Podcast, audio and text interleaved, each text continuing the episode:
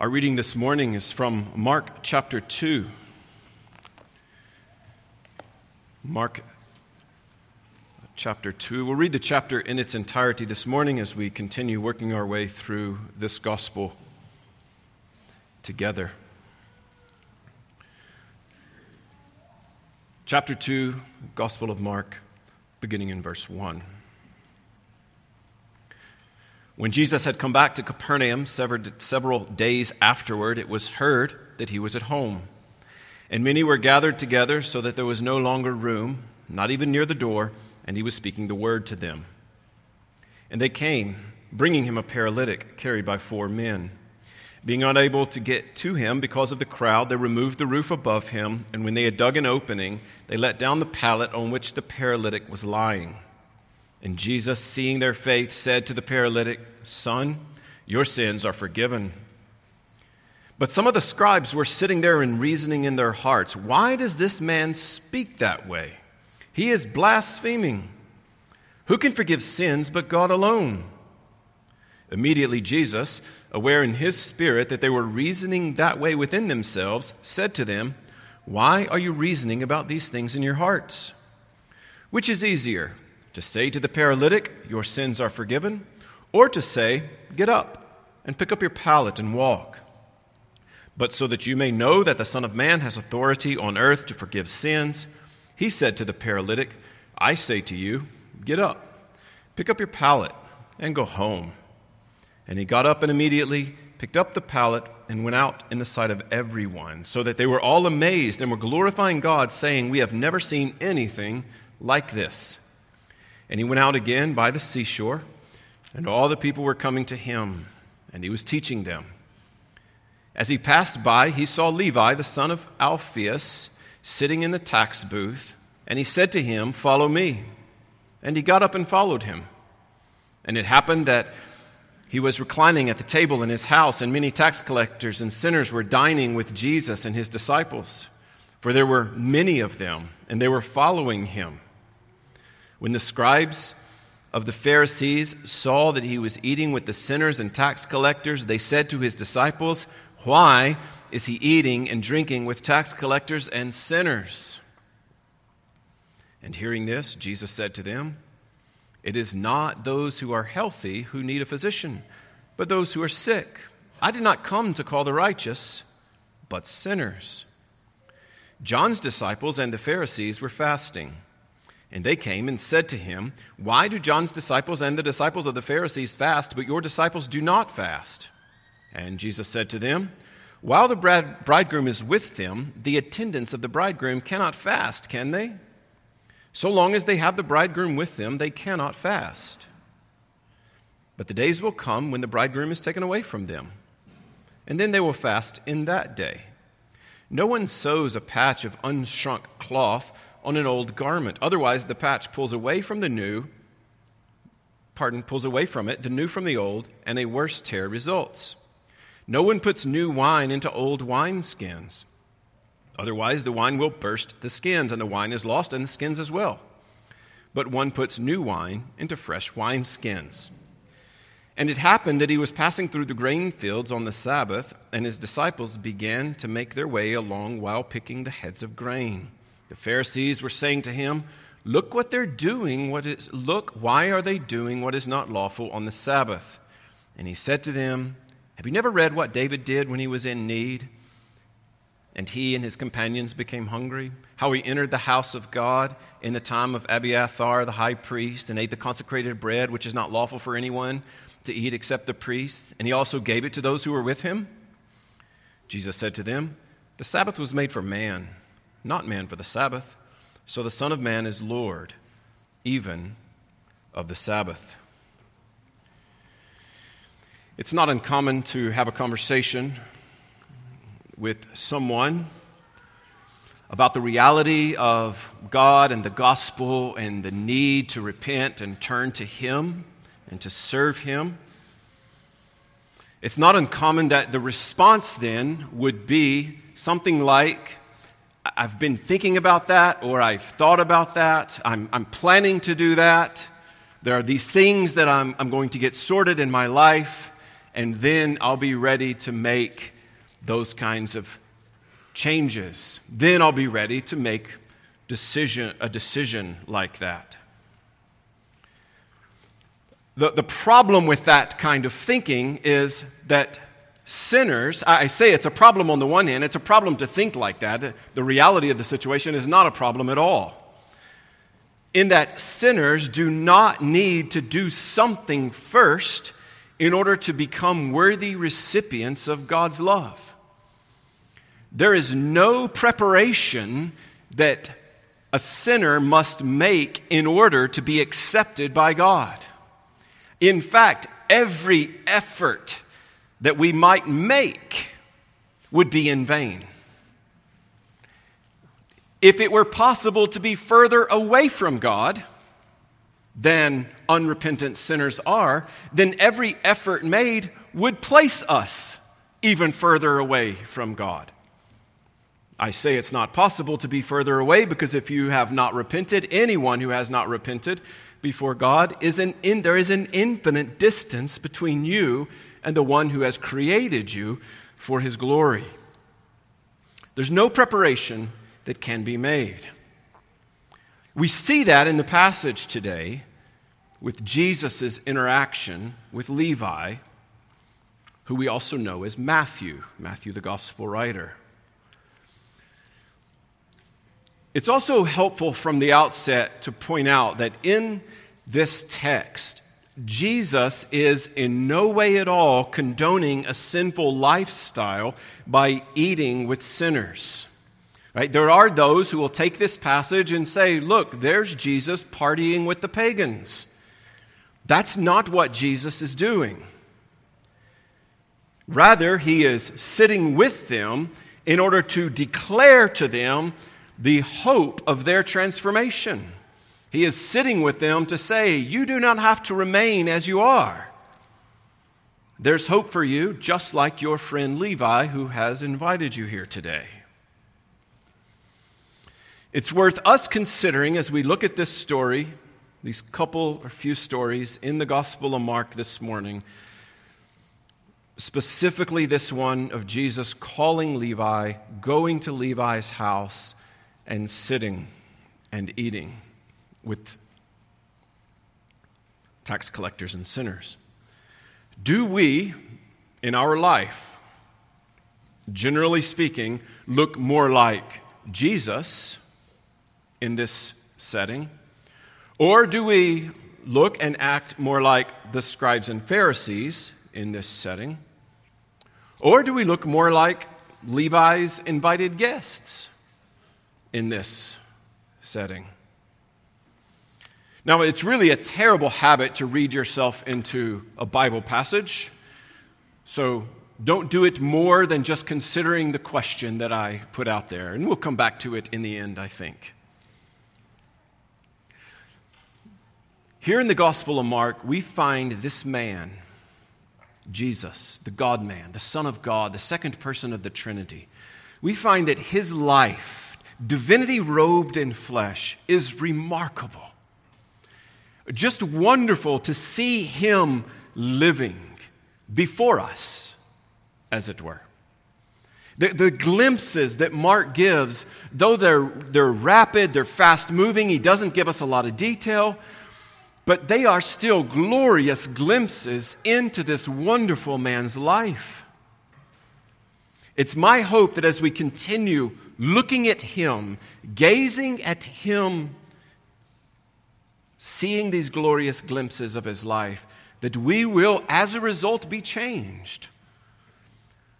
Gazing at His glory, being changed from one degree of glory into another, into the likeness of this one whose life is recorded on the pages of the scriptures. This one whose spirit is in and among his people and illumines us to the truth of His Word, bringing about conviction in order that we might pursue Him more fervently, in order that we might seek to imitate Him and follow Him wholeheartedly.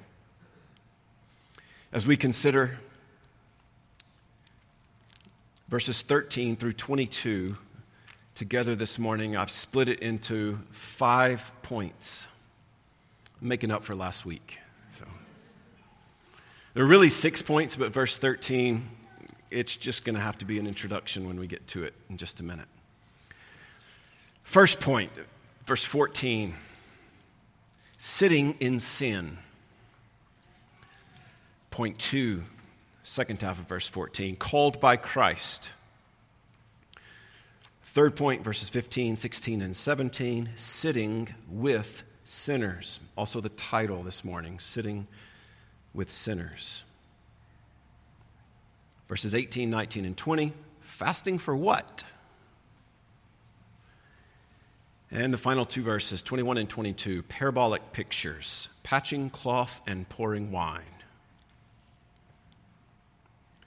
So our passage begins with verse 13. If you're using the New American Standard, you probably see that it's more closely connected there with verses 1 through 12 than it is with 14 and following. It's really not closely connected with either one, but it works as a helpful transition between these two stories of the paralytic being healed by Jesus and Levi being called to follow Jesus. Look at verse 13 with me. Jesus went out again by the seashore and all the people were coming to him, and he was teaching them. Jesus went out again, alone, getting away from the crowds, not because he didn't like people, not because he was a recluse, not because he was an introvert. Those of us who have those characteristics would like to claim that it's Christ in us. That's not what we see here going on with Christ. He needed some time to he needed to spend time with his Father. And so he went out away from the people again to spend time with his father. We, we see it happening again and again, Jesus seeking to be alone with his father. And all the people, verse 13, all the crowd, literally, the crowd was coming to him. Yet again, there's something in this man that is like a magnet. People are attracted to him because of the news that he's spreading because of the glad tidings that he's sharing, because of the miraculous deeds that he is accomplishing. There's an attraction, and people are coming. They want to know more. And so, what does he do? He takes advantage of the situation. The last phrase, and he was teaching them. Always, again and again. We saw this when the crowd comes into Peter's house at Capernaum. What, what does Jesus do when the crowd gathers? He's teaching them, he's taking full advantage of sharing the truth of the Messiah who has come, who is headed to the cross, and the good news of salvation for sinners, time and again.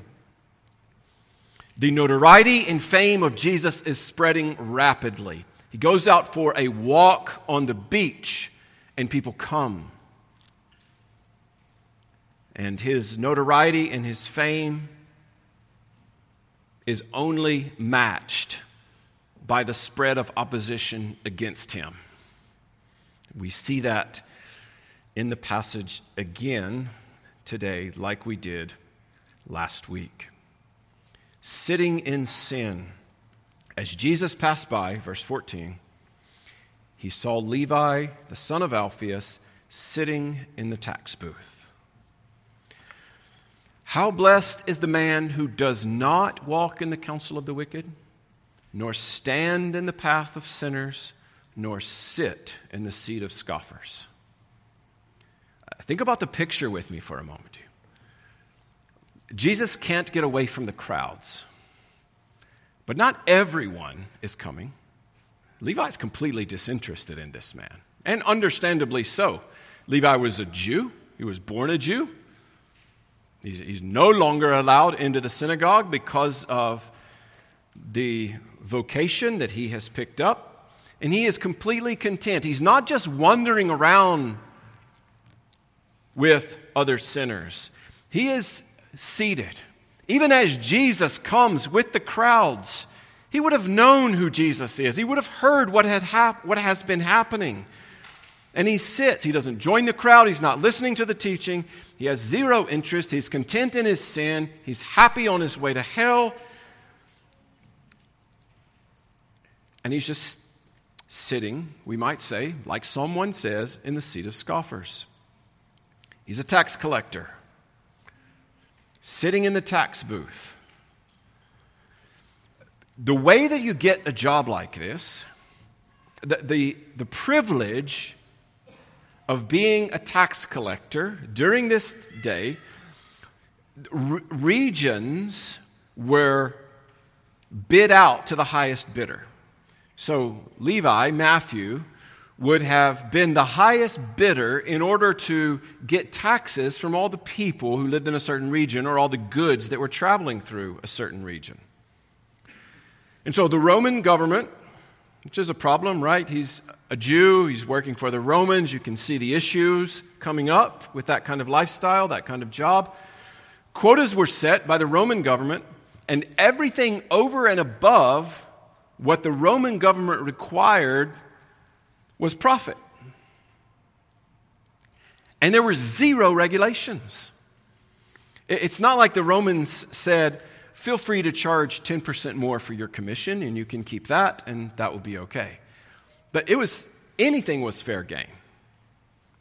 So Levi owned the franchise for Capernaum. He owned the Roman tax franchise for Capernaum.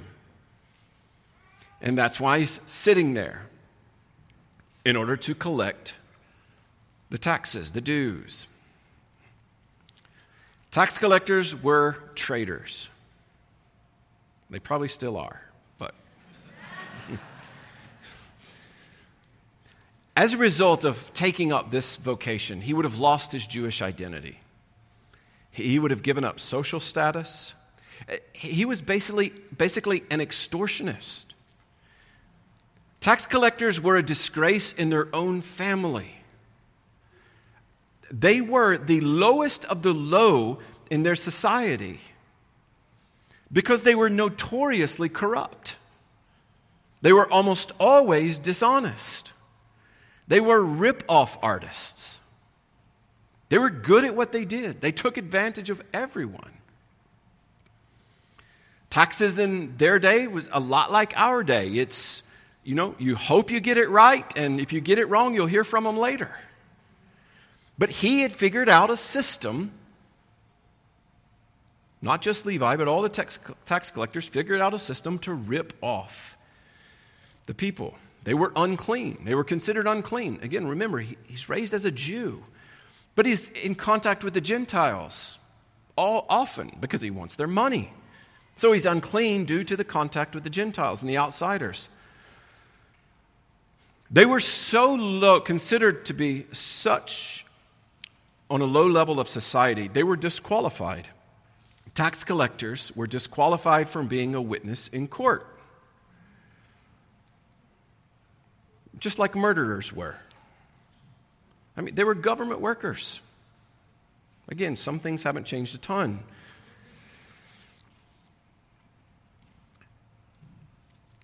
Now,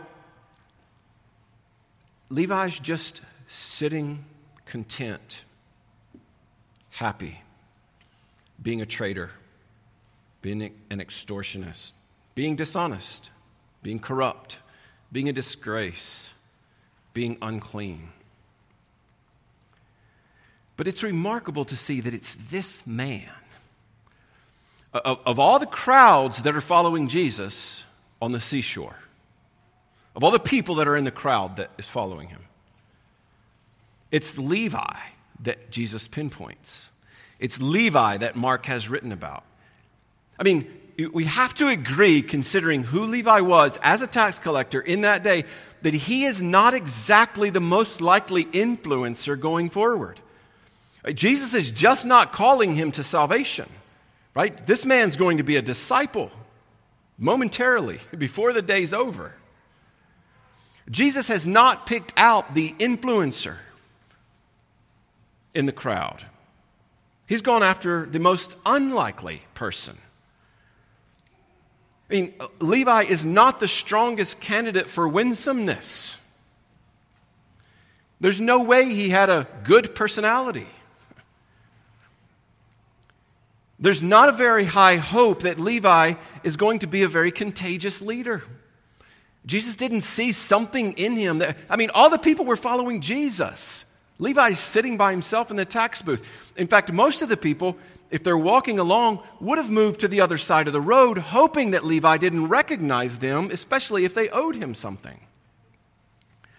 But not Jesus.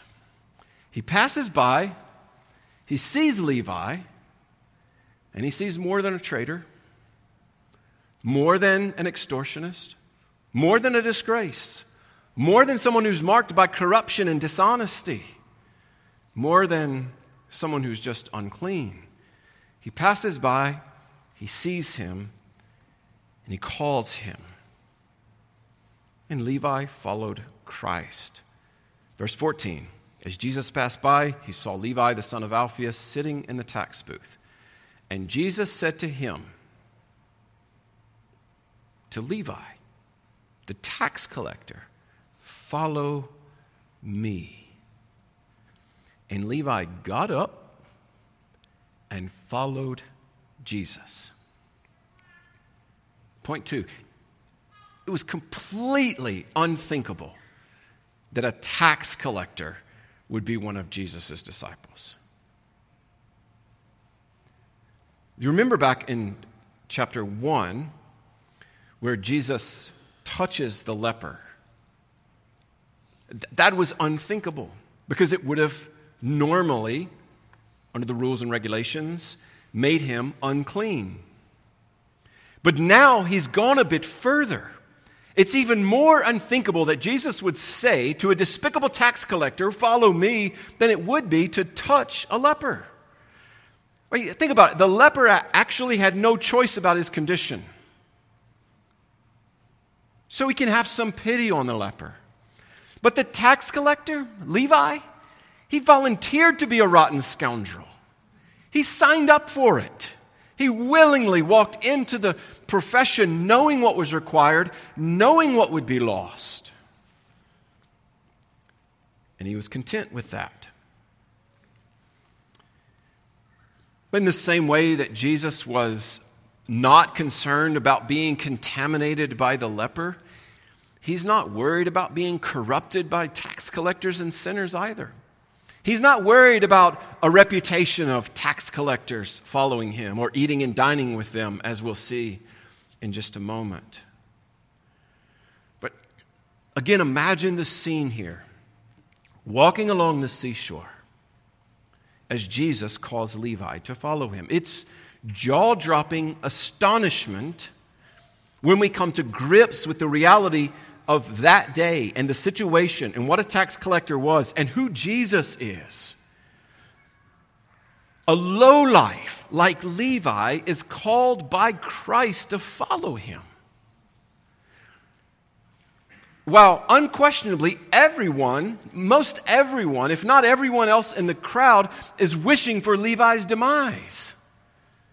Maybe this Jesus, who has been working miracles before us, is going to work a miracle here and get rid of this guy and get rid of the Romans altogether. And Jesus doesn't do that at all. He says, Follow me.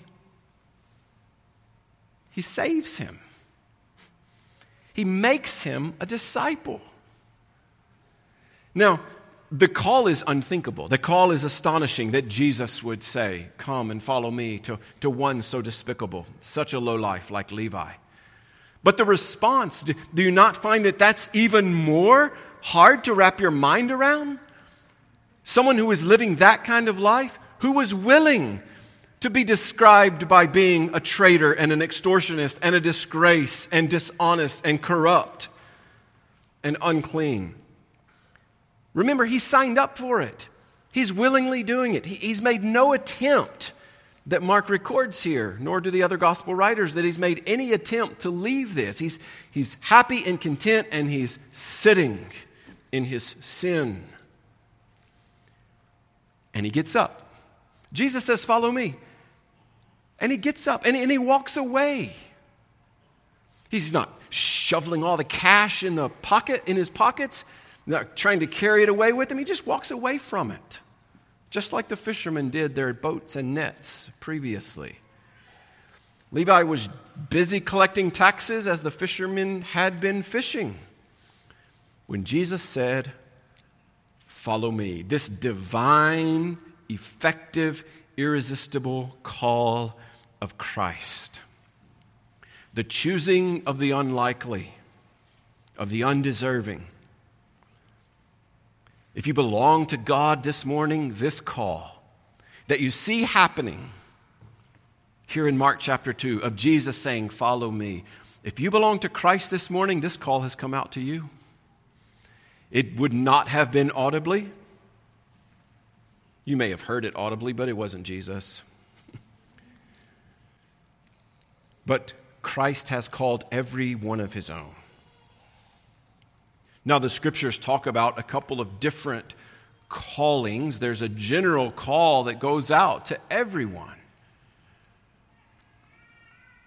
Some would be through creation, some would be through the preaching of the gospel.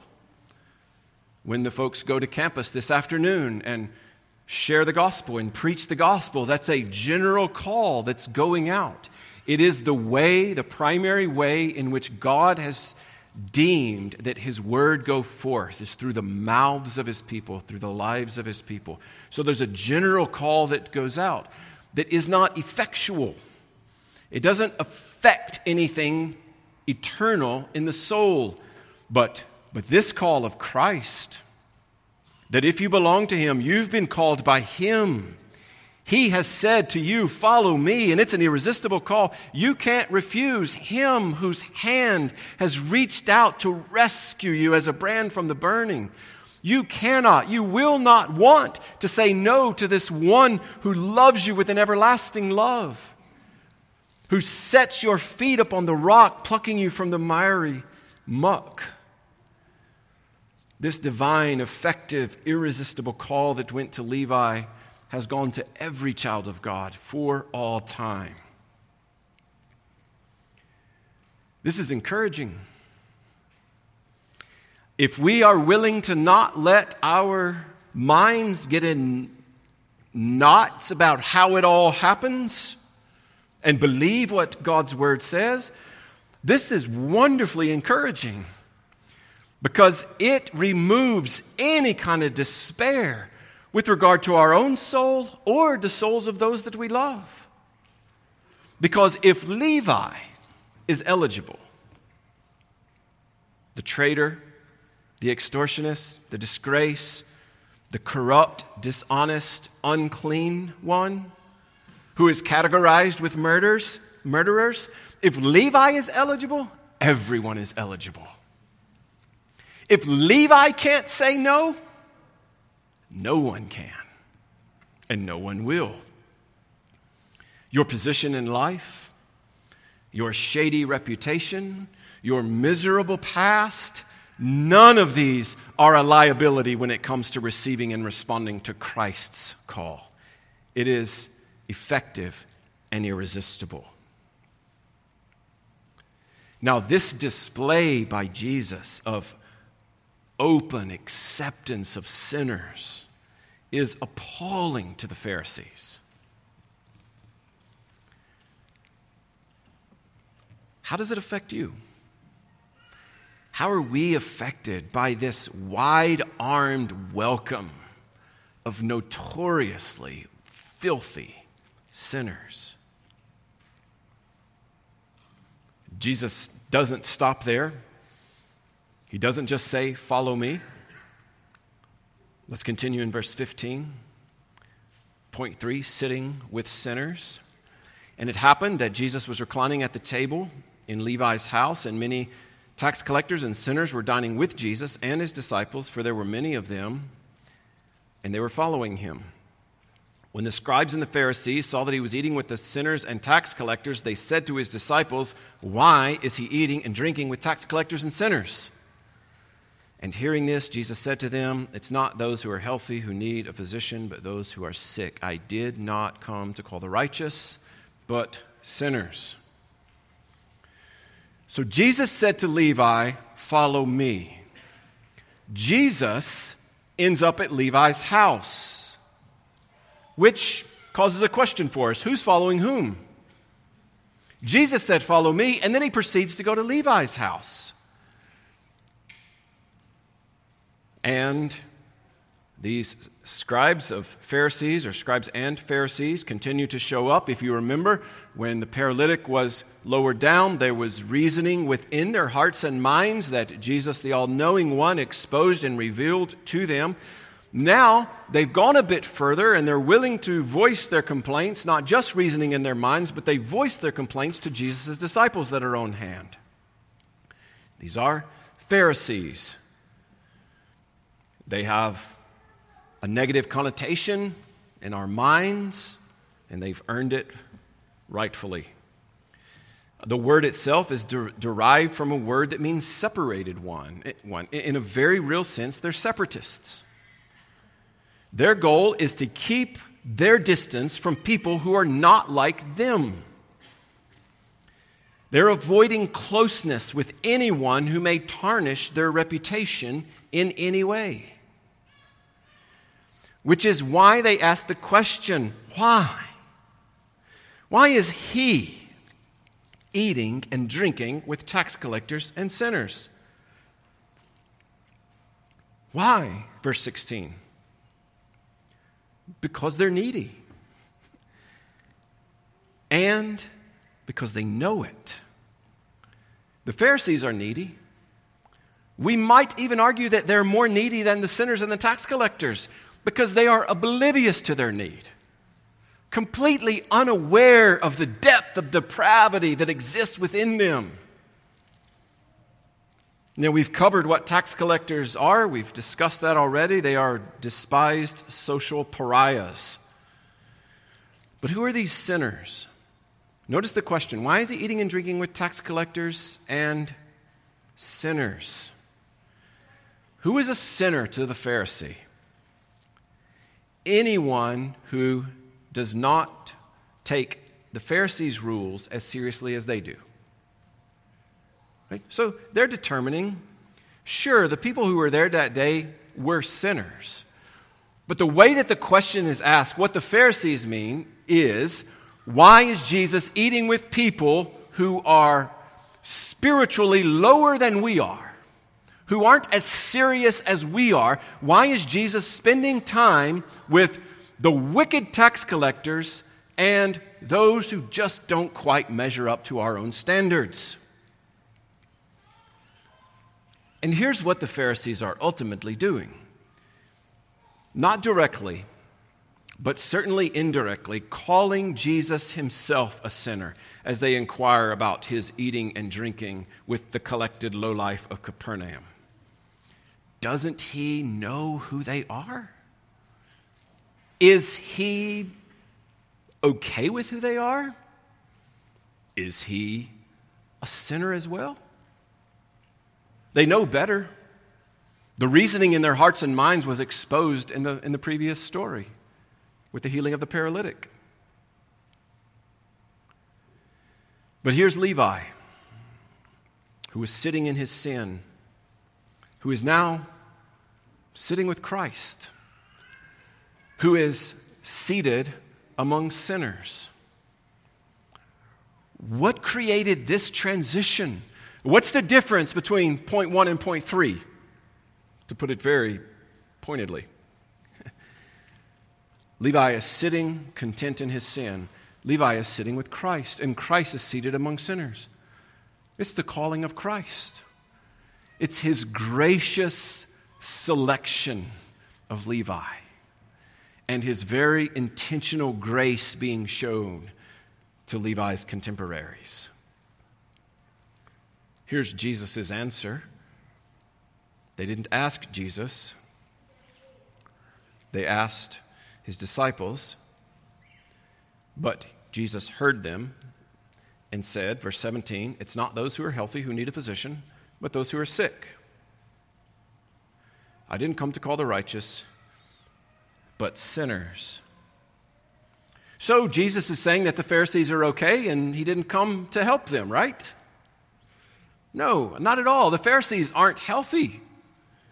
They are spiritually sick, spiritually dead. They are so sick. There's not a chance that they're healthy. That's not what Jesus is communicating here. Jesus is actually speaking their language to them in order to make his point. They think that they're not sick, therefore, they're without hope.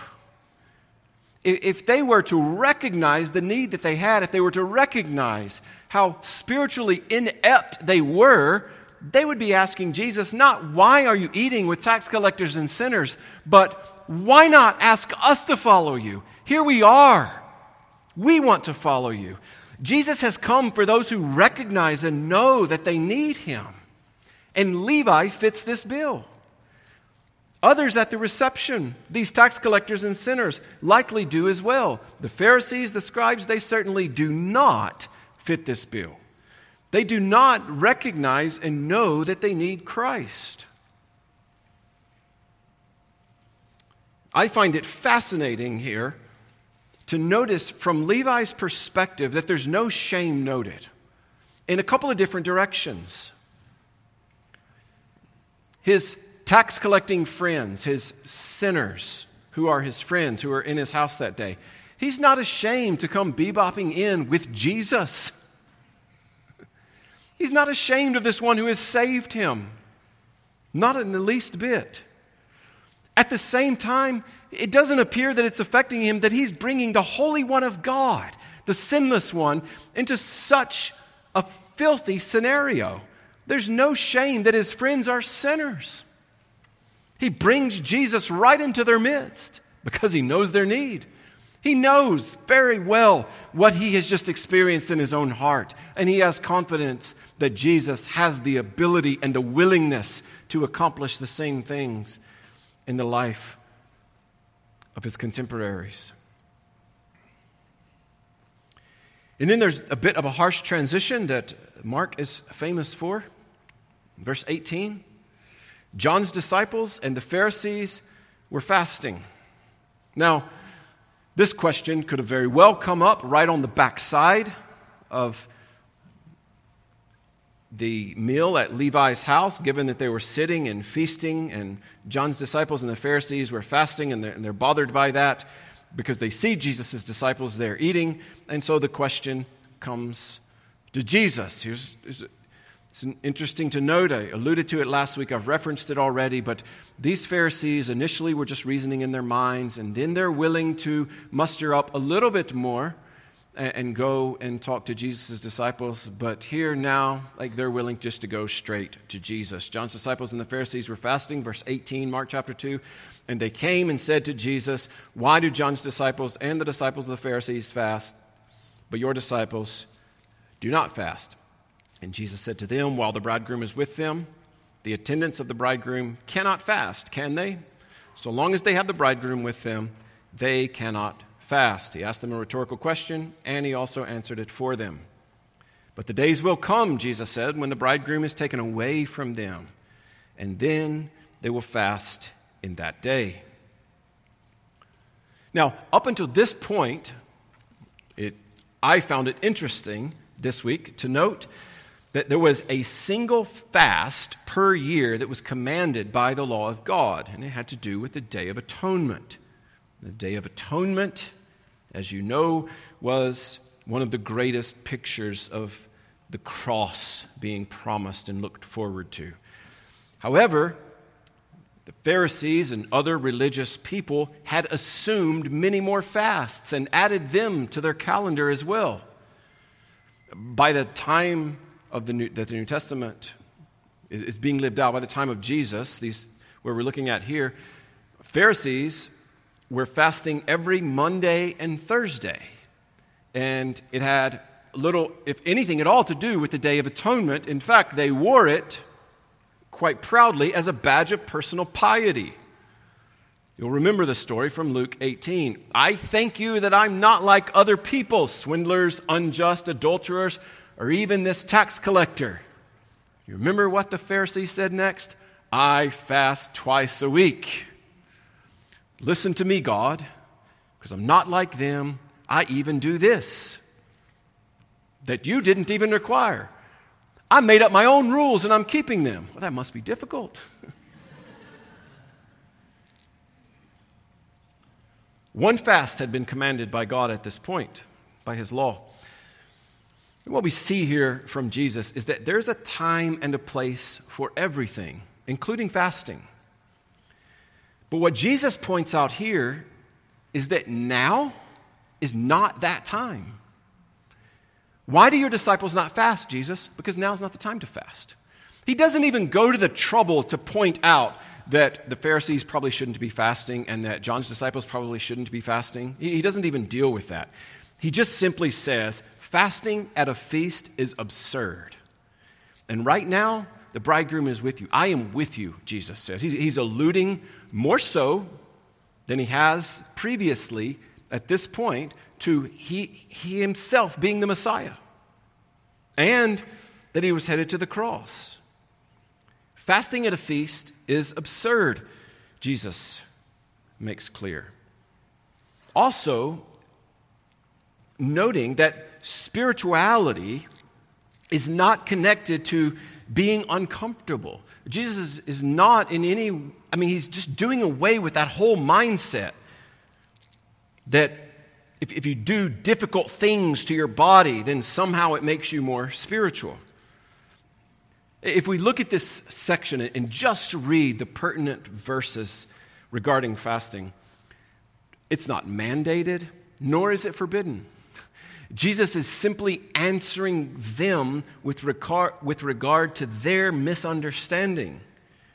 And for those of them with ears to hear, they will recognize that they are likely fasting for the wrong reasons, with the wrong motives. There are many wrong ways to fast. Many would assume that fasting would ward off demons, but there's no scriptural backing for that.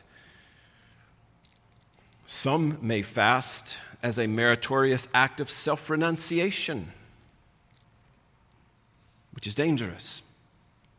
Others would fast as an attempt to impress God. Luke 18 reveals that that is a danger. Or to exalt oneself before others. These all contradict other spiritual principles. Jesus here is not offering a lesson on when to fast, when not to fast, or how to fast, except to say that it makes no sense to fast in the middle of a feast. And when Jesus is with his people, it is time for a feast. And he will go away. He was pointing to the cross. That's what he's alluding to. And there will be a time. But the glorious thing for Christians is that we don't live in this perpetual fast of Jesus being in the grave. We don't live in the perpetual gloom and seeming hopelessness of Christ being buried. He had to be buried. And in being buried, he carried our sins as far from the east is the, from the west. But he was raised again. Uh, the, the life of a Christian is not doom and gloom. It is joy inexpressible and full of glory because Christ has been raised from the dead because he ascended on high, because he sits enthroned in the heavens. Days will come when the bridegroom is taken away from them through the crucifixion, and then they'll fast in that day, Jesus said. And, and Mark just continues on with these pictures in parable form, verses 21 and 22. No one sews a patch of unshrunk cloth on an old garment. Otherwise, the patch pulls away from it, and the new from the old, and a worse tear results. I mean, we can picture that. even in our day of pre shrunk fabric and clothing, we can still imagine, some of us are old enough, some of you are old enough. uh, to remember when everything wasn't pre shrunk. And you can imagine taking something that had already been through the wash and the dryer and had shrunk all it was going to shrink. And then you put something, imagine if you put something new on it and stitched around the edges, and then it went through the shrinking process, it's just going to rip away from everything. That's, that's the patching cloth picture that Jesus is portraying here. The new fabric of Jesus cannot be interwoven with the tired fibers of old religion and traditions. Christ came as the mediator of the new covenant. He didn't come to patch up an old system. He's not simply a reformer of the old. He is, on the other hand, not a reformer of the old, but a transformer of all things. He's not come to make concessions with the old way of religion. He's not come to allow for accommodations, nor to make compromises with the old. He's come to make all things new. And he continues No one puts new wine into old wineskins, otherwise, the wine will burst the skins, and the wine is lost, and the skins as well. But one puts new wine into fresh wineskins. wineskins. The new life that Christ brings is ever expanding, like new wine would be. The gases coming out as it ferments and this ever expanding life that Christ brings cannot be contained in the brittle inflexibility of old religion and traditions. That's what Jesus is saying here with these quick parables. No one puts new cloth on old, it will rip. No one puts new wine in old wineskins, it will all be lost. These are not mere household tips. As true as they are, Jesus is not offering home economics. He is offering an emphatic, you cannot fit me into your religious box. You Pharisees, you scribes, you Jews, you religious elite, you tax collectors, you sinners, you cannot fit me into your religious box. Now, the Old Testament law is not the old that Jesus is referring to, but rather the traditions of the scribes and the Pharisees. They had altered the law beyond recognition. And novelty is never an acceptable way in Christianity, ever. Listen to the Listen to God in Jeremiah 6. Thus says the Lord Stand by the ways and see, and ask for the ancient paths, where the good way is, and walk in it, and you will find rest for your souls. But in the days of Jeremiah, they said, We will not walk in it. May it not be said of us, may it be said of us that we will walk in the ways of the Scriptures, recognizing the newness of Jesus and what he requires. Jesus was not the missing link to their manufactured religion. He was not the long lost puzzle piece to their concocted creation. They could not receive the Messiah without being made new themselves.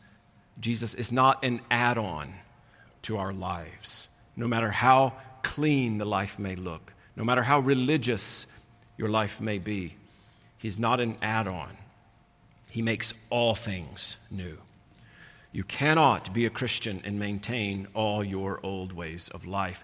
Mixing things that are essentially different new wine, old wineskins, new cloth, old cloth.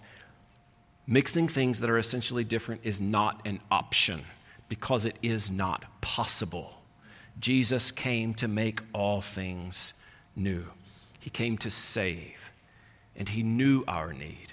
He knows our need. He saw our need. He sees our need. He pitied our need, and He pities our need. He came to save, to seek and to save that which was lost. Did you see yourself in the story? Do you look like Christ warmly welcoming sinners? Do you look like the scribes and Pharisees turning your nose up at those Christ is saving? Or do you look like Levi's invited guests and you're all ears wanting to hear more about this Jesus of Nazareth who came to save sinners? Or you can back up a little bit further in the story and maybe you find yourself like Levi, just sitting maybe walking in the counsel of the wicked, or standing in the path of sinners, or even sitting in the seat of scoffers. If that's true, Christ has come, and He's come for you. He's come to say, Follow me. He's come to say there is hope, not just for sinners like you, but especially for sinners like us. Are you sitting in your sin? Are you sitting above those in sin? Christ has no time for spiritual elitists. He came for sinners. Now, we're not likely Pharisees from a philosophical standpoint, but we are too often prone to being Pharisees from a practical standpoint.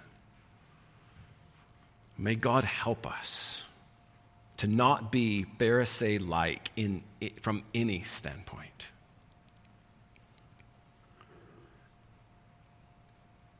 Before Jesus went to the cross, he's praying to the Father on behalf of his own, and he said, I do not ask you to take them out of the world, but to keep them from the evil one. It, you can hear even there the distinction, distinction that Jesus is making. I'm not asking that my people be separatists. Don't take them out of the world, but keep them from the evil one and the evil within the world. We must not isolate ourselves from the world. Our problem as God's people is not out there. It's bad out there. But our biggest problem is not out there. Our biggest problem is right here keep them from the evil one. We must not isolate ourselves from the world. At the same time, we must not assimilate in the world. We must keep ourselves in the love of God, living unto Him, burning bright with gospel truth, allowing our good works to be seen in order that others too might worship the God who has saved us. Let's pray together.